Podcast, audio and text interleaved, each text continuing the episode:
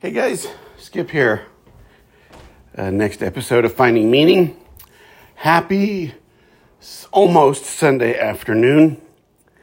Uh, I have a few minutes. Hopefully, I can get through a whole podcast.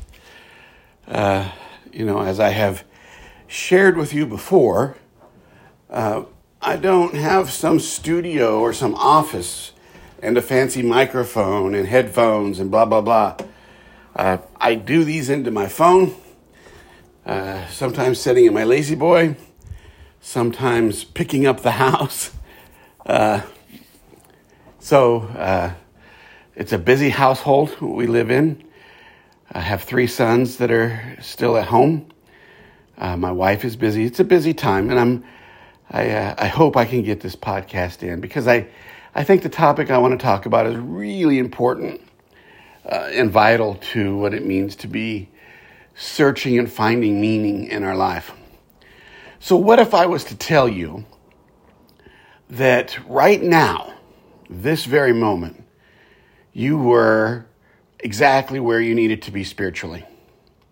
That all the enlightenment, all the awakenedness, all that is, is present right now in you, with you, and you have it think about that statement.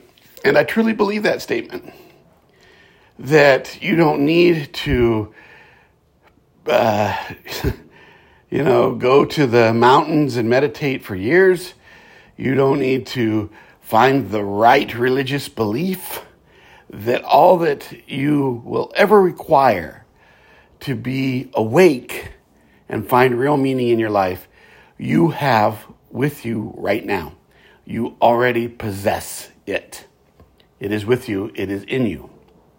Now, I will also tell you that what happens is not that we don't know that or that that we can't intellectually understand that. What happens is is that we pile layers of falsity on top of that that when we are born, and I mean immediately when we, when we arrive in this plane of existence, we begin to put layer upon layer of false perception on top of who we are. And after 25 years, after 50 years, after 75 years, after living life, we end up with this very deep uh, misunderstanding of our own reality. Let me give you a little metaphor. It might work. I don't know if you've ever had to do this or not, but um, when I uh, was a young man, I took a weekend job, just a few weekends, uh, painting someone's barn. And part of that was that I had to uh, strip off some of the paint. And what I found out is that this barn that was obviously, you know, probably a hundred years old at that point, it looked like it anyway, had been painted and repainted and repainted. So there were multiple layers of paint on this old wood barn. And the painting part was the easy part. It was the scraping off of the paint, layer upon layer upon layer, uh, that was really ultimately not possible.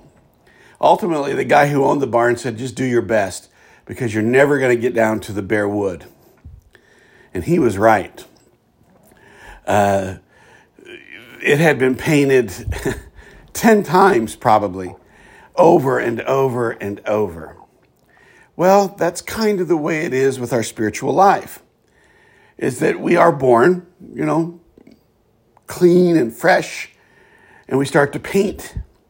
We start to put paint on top of our soul, if you will, if I can push the metaphor a little bit. You know, we start to take on to ourselves belief. Uh, we start to take on to ourselves habits.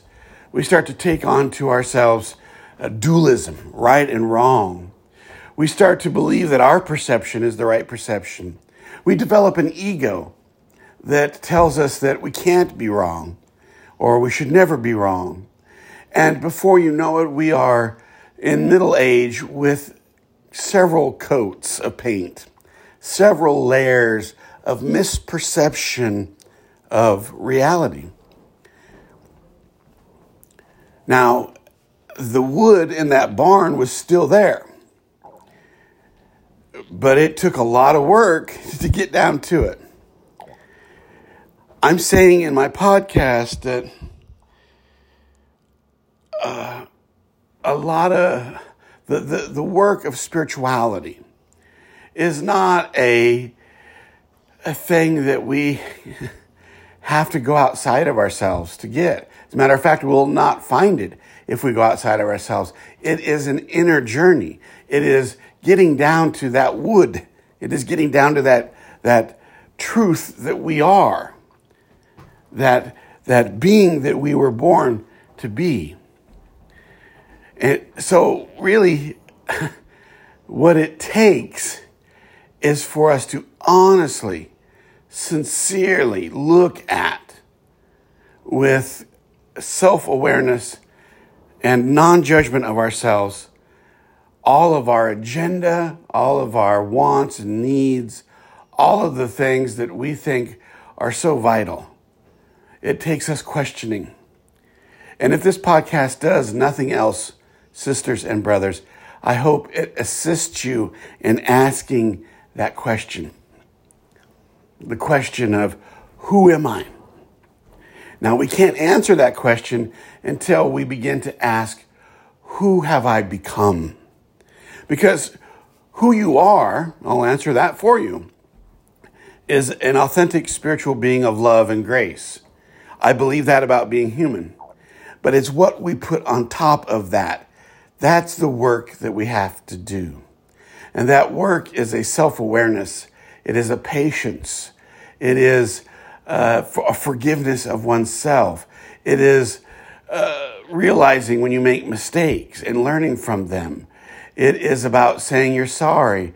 It is about learning to love yourself, learning to love others, showing yourself empathy and compassion, showing others empathy and compassion, understanding that often when we live out of kindness, what we're really living out is, is our own need. We're, we're often kind and compassionate because we want to exchange that for a feeling for something someone else can give us. So everything you have with you right now is enough. But it's everything that we put on top of it, folks. It's everything that we build that is the work of spirituality. It's the work of meditation. It's the work of, of spiritual disciplines.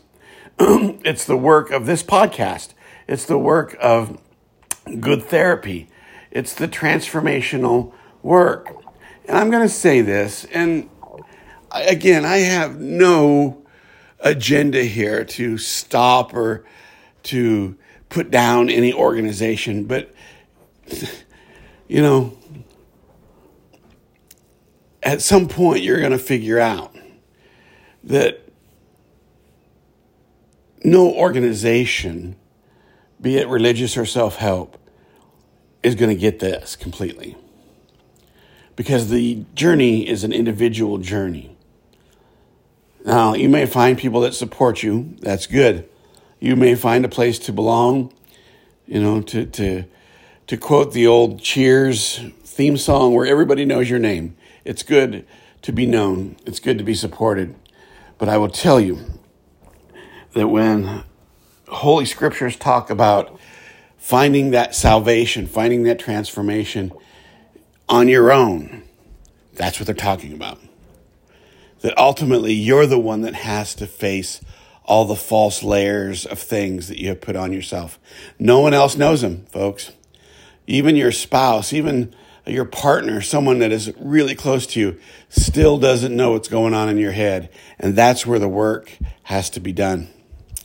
So there you have it. Uh, be of good cheer, my friends. You are fully equipped for the journey. But it's going to take that first step. It's going to take that first step in saying, okay, what isn't real? What isn't really me? What have I learned that I need to unlearn? Hard questions. So, um, know that I, even though I probably don't know most of you, uh, I support you in that work. Take good care, my friends. Bye bye.